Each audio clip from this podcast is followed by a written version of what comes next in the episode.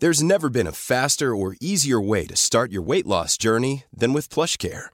PlushCare accepts most insurance plans and gives you online access to board-certified physicians who can prescribe FDA-approved weight loss medications like Wegovy and Zepbound for those who qualify.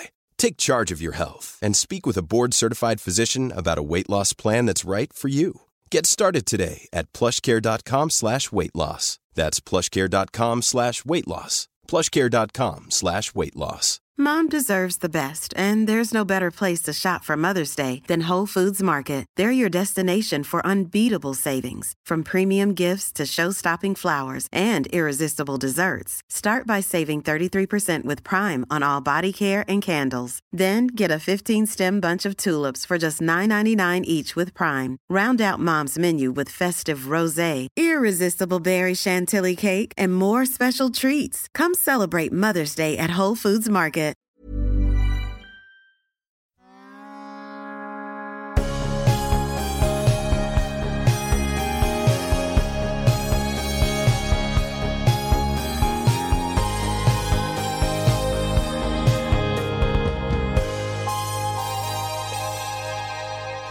Det här avsnittet av Uppstickarna spelas in på engelska. So, welcome to our podcast Uppstickarna, where I, Johanna Snickers, alongside Karin Bäcklund, meets with female thought leaders on the way up and who stands out for a conversation about career, communications, and more. We want to meet women who make it different through communication. And we do it because we want to show good uh, role models. And uh, also, we're very curious to hear their stories. How did they get where they are today? And what do they actually do during their days? And uh, Uppstickarna is a collaboration with Dagens Media.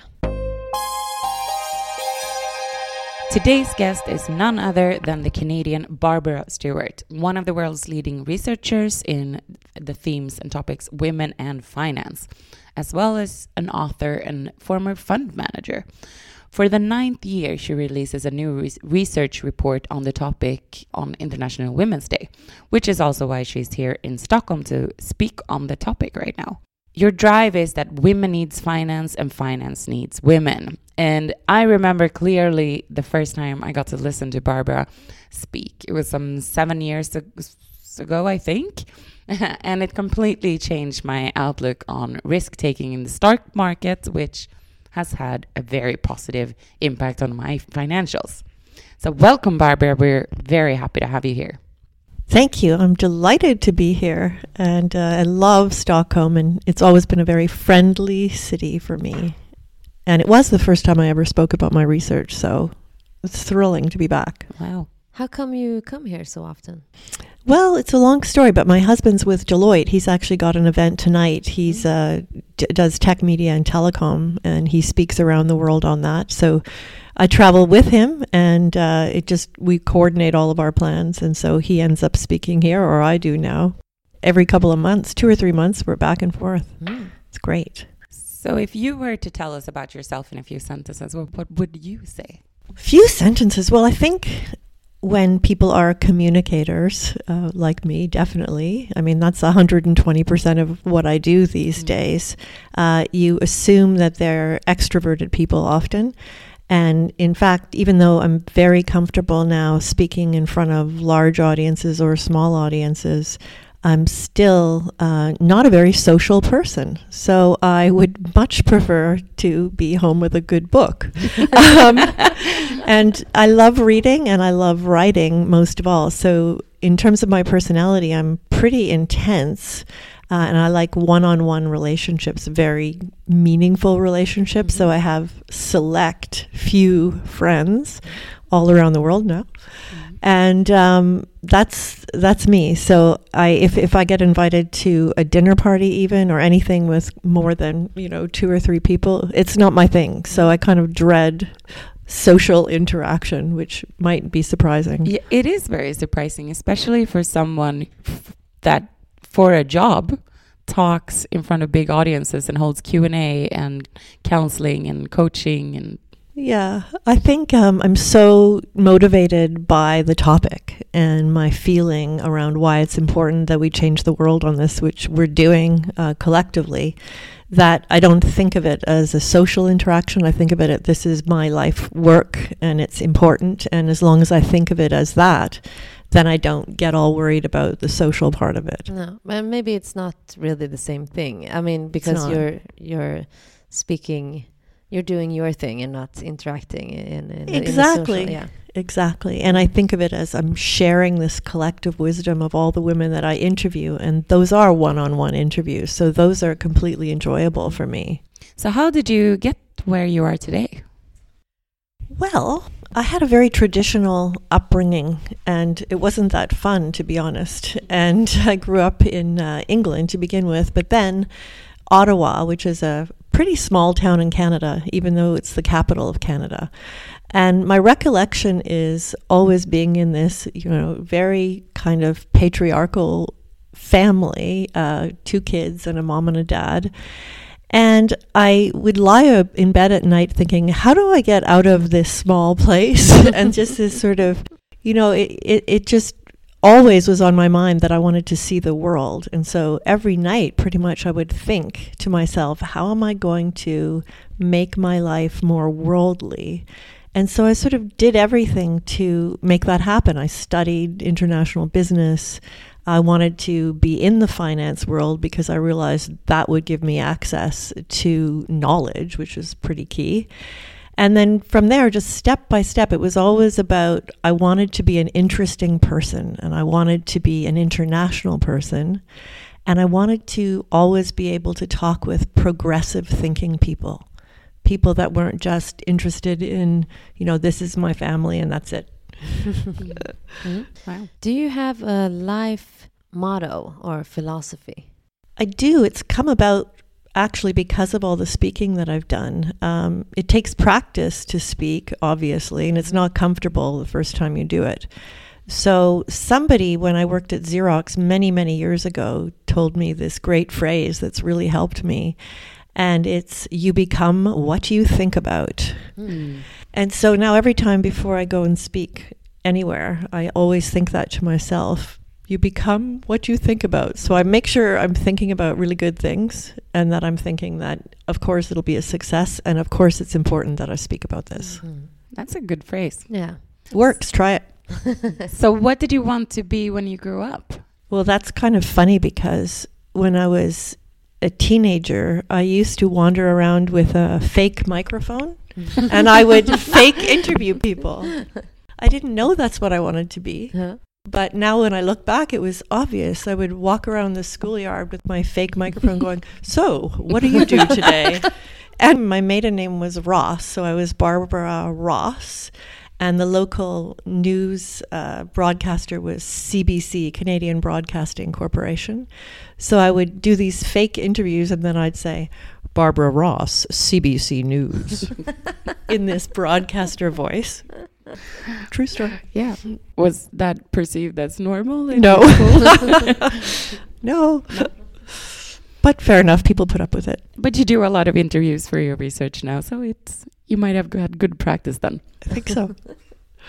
Uh, what was your biggest learning? Well, I think it goes back to that traditional upbringing. And, you know, of course, I loved my parents. I don't mean to be too hard on them, but it was really just the structure of the household that I think I was uh, having trouble with in general.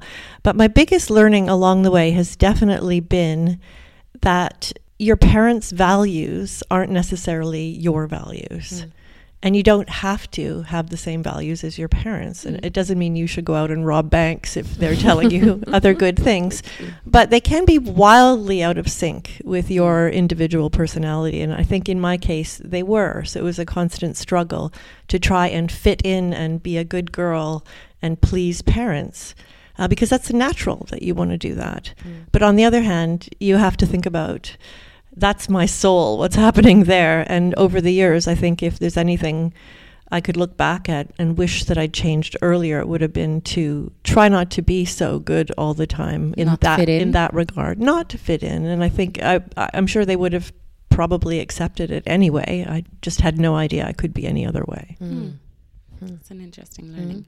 What is your biggest fuck up?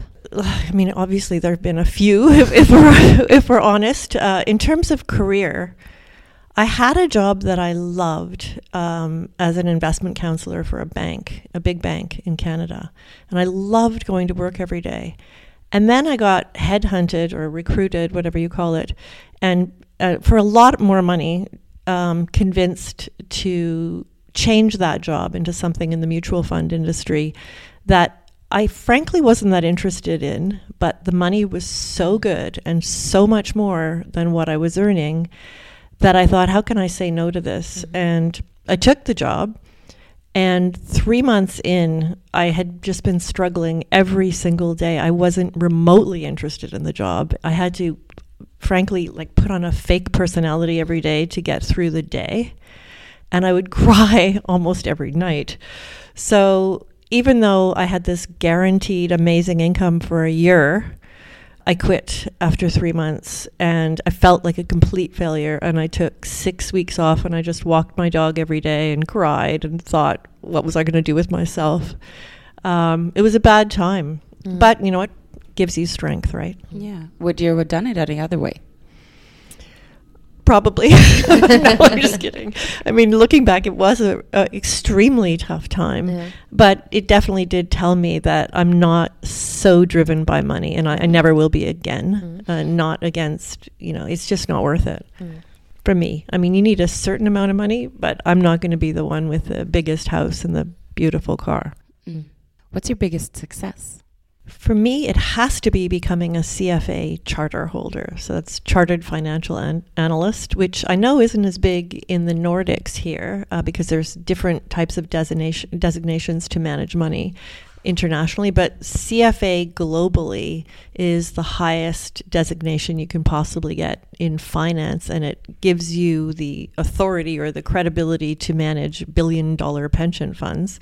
I didn't ever do that, but it's great to have that credibility, mm. and it's just getting that. It was such a difficult designation to get. It's three years of, of sheer hell basically. Three years? Yeah it's it's very very intense. The exams are six hours long. Mm and uh, it's the pass rate is terrible. It's like 45% of people pass each exam. So it's rigorous, but the industry recognizes it so well that if you can get through it, you kind of don't have to worry ever again about your own credibility in the investment industry. So it was the best thing I ever did. And I'd have to say, especially as a woman, because in terms of CFAs globally, there are only, I think the stats are it's moving up. Uh, it, it's like 18 to 20 percent or something of oh. global CFA managers or, or analysts rather are women.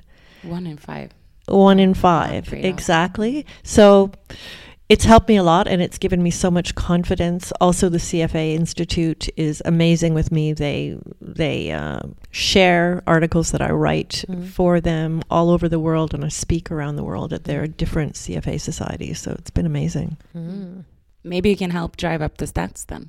That's what I'm doing, actually. I'm, I'm trying hard. And um, there's an article coming out tomorrow that I wrote about that because the stats have been going up a little bit. Mm-hmm. But I've spent the last five years, I think I've talked to something like 40 CFA societies around the world, mm-hmm. really trying to encourage younger women mm-hmm. to do the designation. It's a big task. How do you work with goals? Um, well, it's interesting because I, I would say I don't on a day to day basis, or I don't really think much about it. But on the other hand, I take a summer holiday with my husband in the south of France every year. We go hiking. Uh, we love it. We, you know, set out at 10 in the morning, come back at four, like six to eight hour hikes every single day mm-hmm. for three to six weeks, depending on how much time we can take off. And, you know, there's no social media, there's no phone, there's no anything. And we have these incredibly long conversations and we talk about everything. And I realize that that's our annual planning retreat. Mm-hmm. We don't say it is, it's supposed to be our holiday, and it is fun. But we talk on these hikes, you know, on these beautiful summer days, and we talk about how did that year go? Or what are we going to do next year? What would you like to do? What kind of people would you like to interact more with? What kind of people would you like to interact less with? Who are your friends and why? And after those uh, meetings, if you will, I always come back and sort of cull things and move things around, move some people, you know, into different places depending on what I've thought about. And It's so refreshing, and that includes financial planning as well in, in a really informal way. We always kind of talk about, oh, yeah, so you'll be doing this and I'll be doing this, but nothing's really put pen to paper. Mm. But it's where really the big thinking comes in every year. Sounds amazing. When I did it, when I did coaching, it was always a method to do walk and talk because you you think better when you're walking and talking at the same time. So it's a sort of a progressive work. Definitely. But don't you get tired of each other if you Oh. walk and talk for three to six weeks? Well, that's you would think you would think that, but we seem to become more and more madly in love all the time. Uh-huh. I don't know. I've got one of those, you know, knock on wood, amazing relationships. But it seems that the work you put in. Well, yeah, I don't know. It doesn't feel like work. It's one of mm-hmm. those. I think we're lucky in that way, but we spend so much time together, and it just seems to deepen things, and we just seem to want to spend more and more time together, which is great, to say the least. What is uh, success to you then? You said you you won't be the one with the big house or No, Or the biggest house. I got a nice house. got a nice house. Um, success to me is definitely about designing my own life and creating my own life and financing my own life. I will never take money from anyone, including my husband. Um, we have very different financial situations. We both were married previously. I feel so good that I'm taking care of myself. And that's another reason why I always encourage younger women to do this.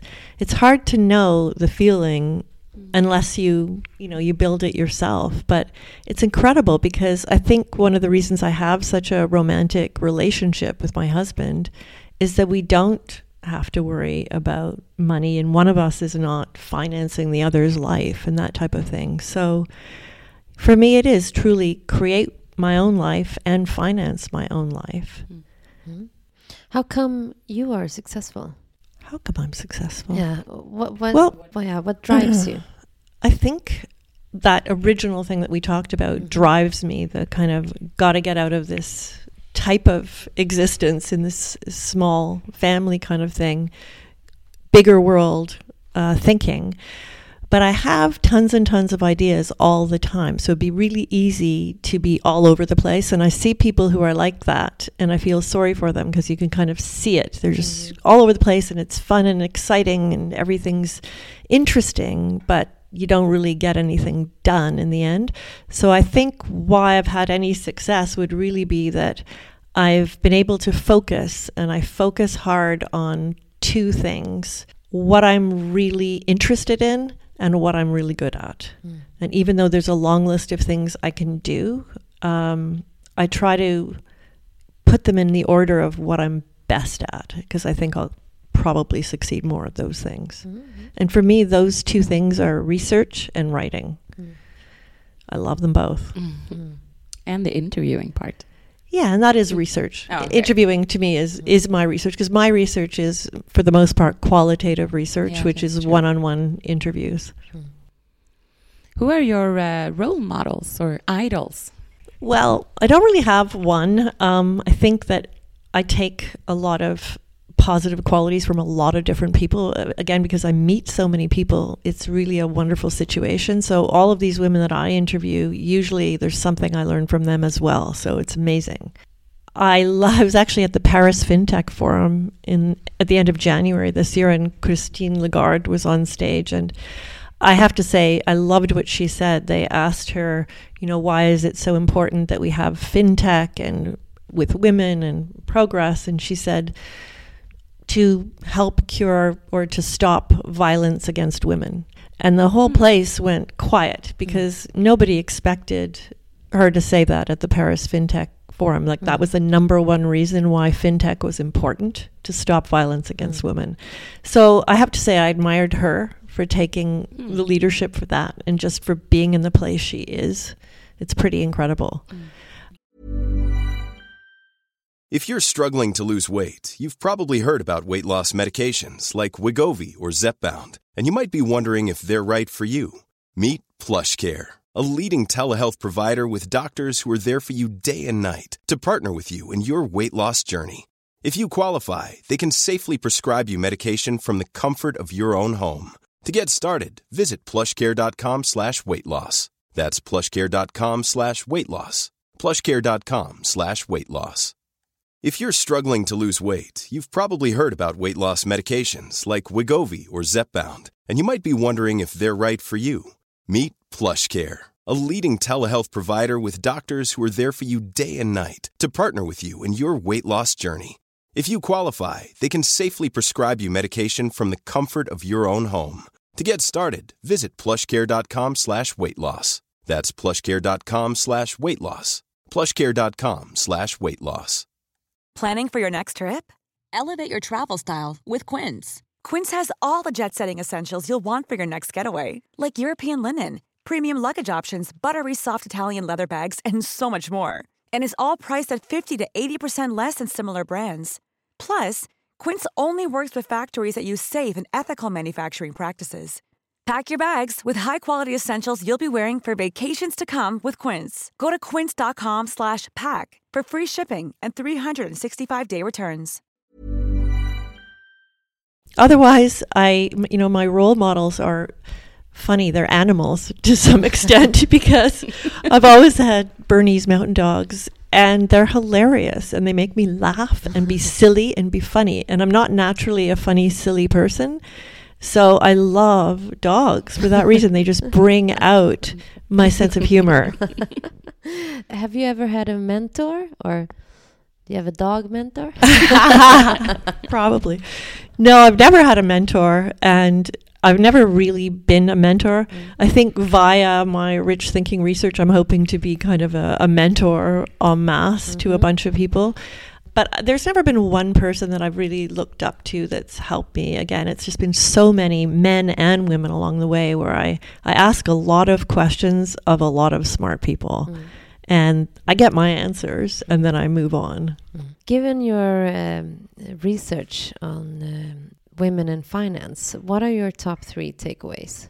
Over the years, I mean, there have been many, but I think the, the core ones are definitely that women learn about investing or anything actually. They prefer to learn about it through storytelling.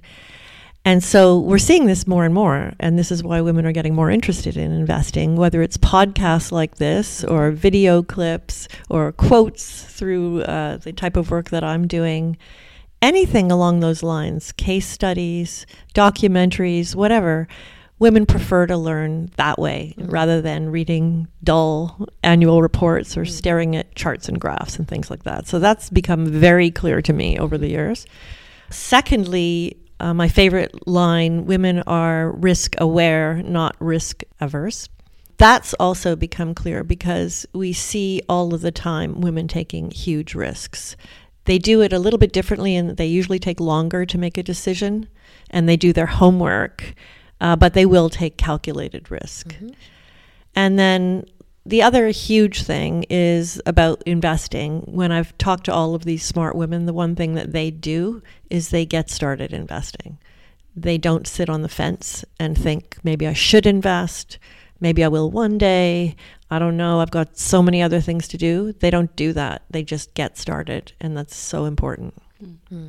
When I listened to that many years ago, that was one of the things that struck me. Like, just go out and buy one stock, you know, for for no money. Just try do it, it. do it, mm-hmm. start. And also, there, I consider myself very risk aware, but then again, it's more of the calculated risks. Yes, and those are even better, right? Yeah. Yes. they usually work out better. Yeah.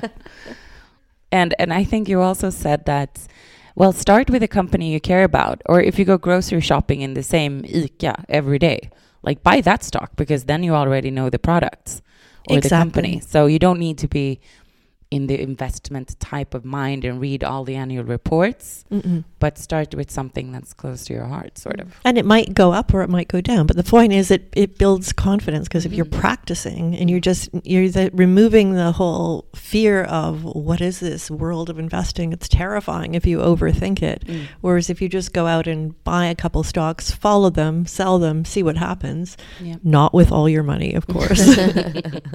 You worked as a trader and portfolio manager and investment counselor. Uh, what has it been like to be part of that environment? And well, it's what I wanted when I was a kid. Mm-hmm looking up at the stars in the sky. It's very intellectually stimulating because you are really talking about world markets. And if you work in a trading room like I did, trading foreign currency, all markets interact. So you're in the middle of stocks, bonds, anything to do with interest rates, currencies, whatever, and seeing how they're all integrated. You do feel like you're at the center of the world, and it's very intellectually stimulating. Uh, the one drawback that became clear over time to me the more that I worked as a portfolio manager with private clients, high net worth individuals. Whatever firm that you're with generally has an investment style. And you, as the person dealing with the client, have to represent that firm's philosophy of investing. So, as we know, investing goes in cycles. You can be really hot one year and terrible the next year but you have to obviously stick with the philosophy of the firm that you're with. And depending on the day, that can be really difficult to do because you don't feel like you're in control of your own destiny. Mm. And I think over time that's probably why I ended up moving more towards research 100% mm. uh, because I was always with good firms, so it wasn't an issue, but I didn't really want to have to continue to talk about uh, same investment philosophy. I wanted the freedom to do other things. Mm. Was it anything like Wall Street? The movie? I actually have never seen the movie. Oh, uh-huh. and the funny part is, if you work in the investment environment all day and y- you never go to movies like that. I've never seen traders. I've never seen billionaires or whatever it is. I just never watch those shows. I don't even watch business television because huh? you're so saturated in it all day. It's the last thing you feel like watching. Okay so you don't know if it's like nope. a movie probably Every year on International Women's Day, you launch this new white paper on the Rich Thinking series, a report based on global research on women in finance. What's it about this year? This year, hot off the press, it's called Smart Women, Big Ideas. And I spent last year asking, it's actually 58 women last year that I interviewed, and I asked them three questions. Uh, the first one was, What's the biggest or best idea you've ever had in your life? And then how did you invest in that idea? Mm. And then what happened? Mm. So you got to read this. It's going to be live yeah. March 8th. All kinds of great stories all over the place. They kind of fell into three categories, these ideas. One I called Carpe Diem, so Latin for seize the day, mm-hmm. which is people who had these bright ideas to capitalize on something, like either a trend or a demand that we were seeing in the marketplace. Uh, the second was self actualization. So, people that had an idea around how they could better fulfill their own potential or develop their own talent. Mm-hmm. And then the last was a, category of the greater good. Lots of people, actually, about a quarter of the women I interviewed, had an idea that would help society somehow, mm-hmm. whether it's promoting health or gender equality or whatever, something social uh, that would move the world forward and there's all kinds of stories. It's so there exciting. were a few Swedes interviewed too. Yes, uh, this year I had Anna Svan, who I think is a fairly um, well-known young woman here and successful investor, and also Philippa Strandanger, pardon my uh, accent, who was uh, hosting at the Nordea event today. She's a sustainability ambassador. Really interesting story there mm. too. But over the years, many Swedish women have been interviewed me included. Yes. Mm. What year was that? Two years ago, I think. Okay, I don't three, know. Two, I think I've now done over 700. Yeah, exactly. I, what I, day I was that? Probably remember. Yes, maybe Johanna can. I can uh, share, share my the, investment tips. Uh, yes, and share the. Reports. But I really like. I really like. Yeah, I can, and mm. I really like the the question that you said. What's your big idea, and how did you invest in it? Mm-hmm. Because I think that's something we could also ask yes. uh, our guests. Mm-hmm. By the way, I found out I did a little bit of a quantitative study this year for the first time, and I asked some specific questions. And one was, How much money did you invest in your idea? Like mm-hmm. dollar amount, mm-hmm. and I mm-hmm. gave categories. And over a third of the women invested over $50,000 in their idea and over a quarter invested over $100,000 in their idea. So people are putting some big money into their ideas and I think the implications are huge for the finance industry because all the research I've done, I've always said that a woman's view of investing is much broader than the traditional equity market. So if we wonder why maybe women don't buy all of the S&P 500 or whatever exchange traded funds, usually they're investing in something that's really really important to them, that's their own business or their own idea. Hmm. Hmm. Interesting. And you travel the globe to uh, share your research and speak on it. Does the views on, on investment and finance differ between countries or cultures or?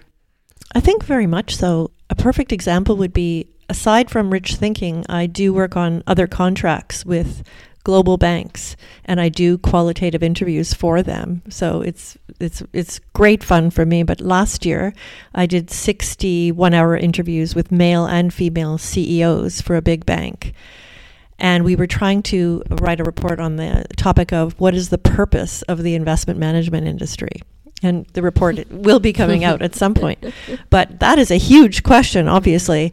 And depending where I went in the world, I had quite different perspectives on the purpose of the investment management industry. So we, go from somewhere like Israel or Japan, where the purpose, if you ask any CEO, is well, it's obvious to make money. And that's it, kind of end of story. No other reason to exist. I'm, I'm generalizing here, but that's the extreme. And then you've got the other extreme, which is the Nordics, for example, where a CEO here would more often than not tell you it's definitely to do with sustainability and there's so many other important factors, that greater good kind of thing. So you see sort of these extremes and not much in between, depending on where you go. Hmm. How was the transaction from uh, working uh, with the numbers to becoming an author and columnist? Well, actually, it was nice because it was a slow transition because I mm-hmm. did both for a while. Mm-hmm.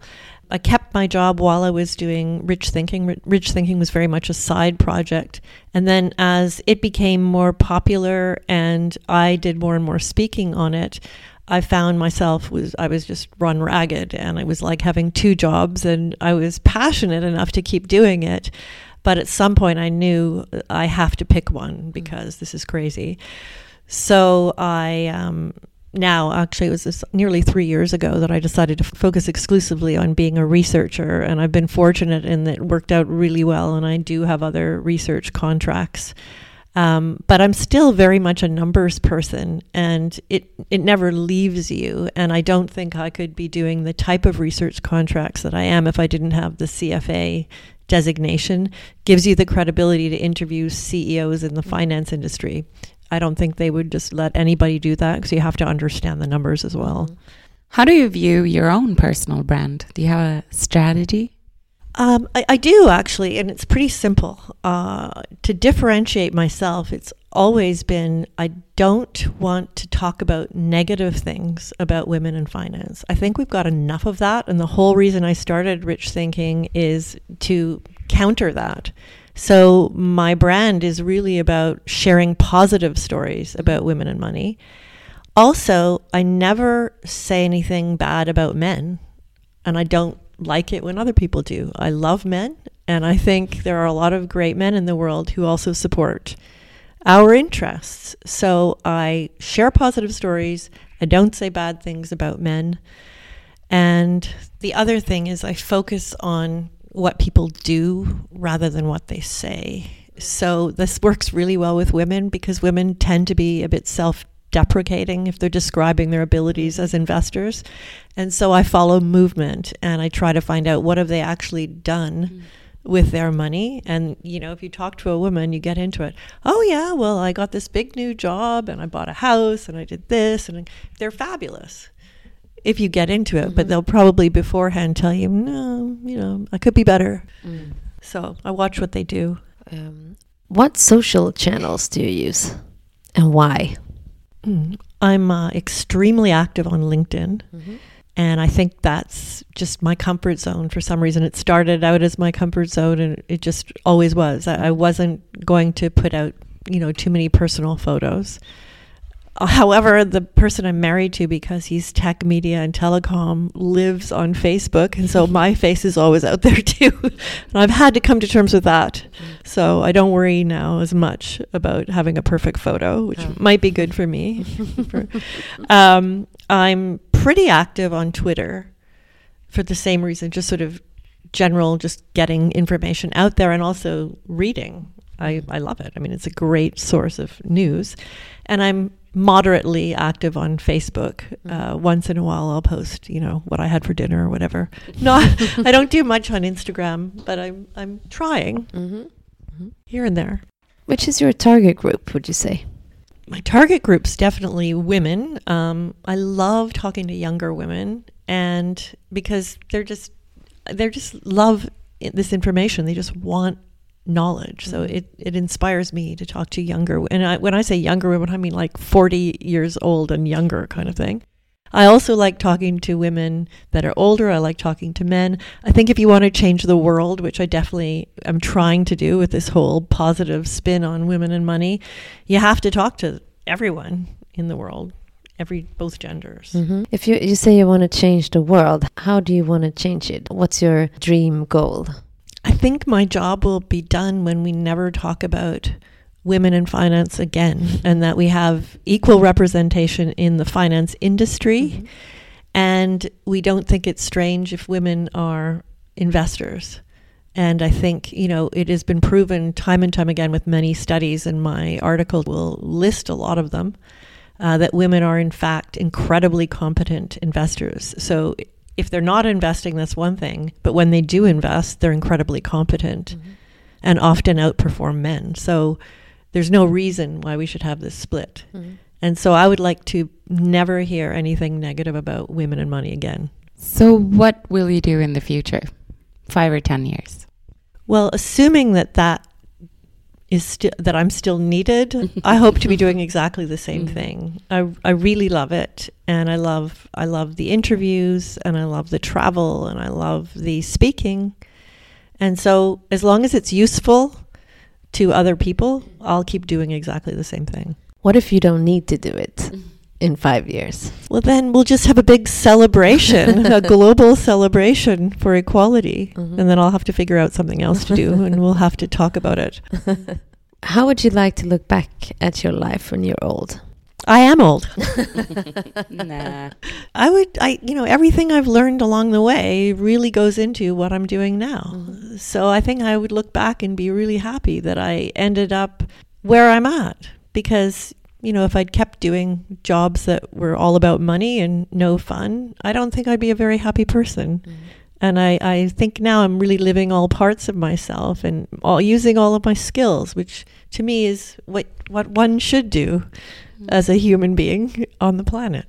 We actually have a question from uh, the last guest, Lisa Ritter. And uh, the question was Well, if you had to change jobs and industry completely, what would you do? For me, that's easy because I, along the way, have often thought, why didn't I become a journalist? Because I love all these Okay. interviews. Now, it's a pretty terrible industry these days to be in, pretty challenging. But if I could do it all again, I would go and get a master's in journalism and I would And be formally trained, a real microphone, exactly, and be a reporter or be reading the news or something like that. You could have your own podcast. Maybe, yeah. Join you too. Do you have a question that we can pass on to our next guest? Fantastic. Well, here's my question. Would you like to be interviewed for Rich Thinking next year? I'm working on my interviews. This is serious. And the topic will be Smart Women Top Tips for Business Success. Ah. Ooh, And that'll be released fit. That'll be released March 8th, 2020. Mm. And that'll be the 10th year of Rich Thinking. And I'd love to include her. We will definitely bring that along. Many thanks, Barbara, for being a guest in our podcast, taking the time out of your hectic schedule around the world uh, to inspire us in both career, communication, and finance. It was really inspiring to learn your story. And to our listeners, subscribe to our podcast, give a recommendation, or give us feedback on Facebook or, or Instagram. Did you like this episode or have any input on future guests? We'd love to hear from you. Thanks for listening. Thank you. Thank you.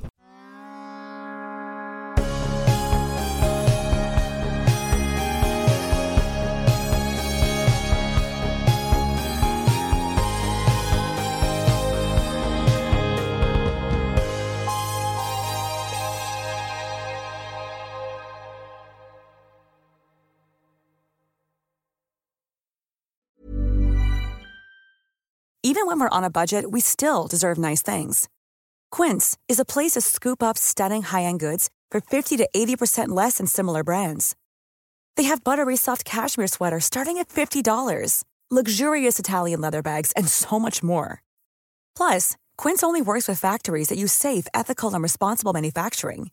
Get the high-end goods you'll love without the high price tag with Quince. Go to quince.com/style for free shipping and 365-day returns. Imagine the softest sheets you've ever felt. Now imagine them getting even softer over time. That's what you'll feel with Boll and Branch's organic cotton sheets. In a recent customer survey, 96% replied that Bowl and Branch sheets get softer with every wash. Start getting your best night's sleep in these sheets that get softer and softer for years to come. Try their sheets with a 30-night guarantee. Plus, get 15% off your first order at bollandbranch.com. Code BUTTERY. Exclusions apply. See site for details.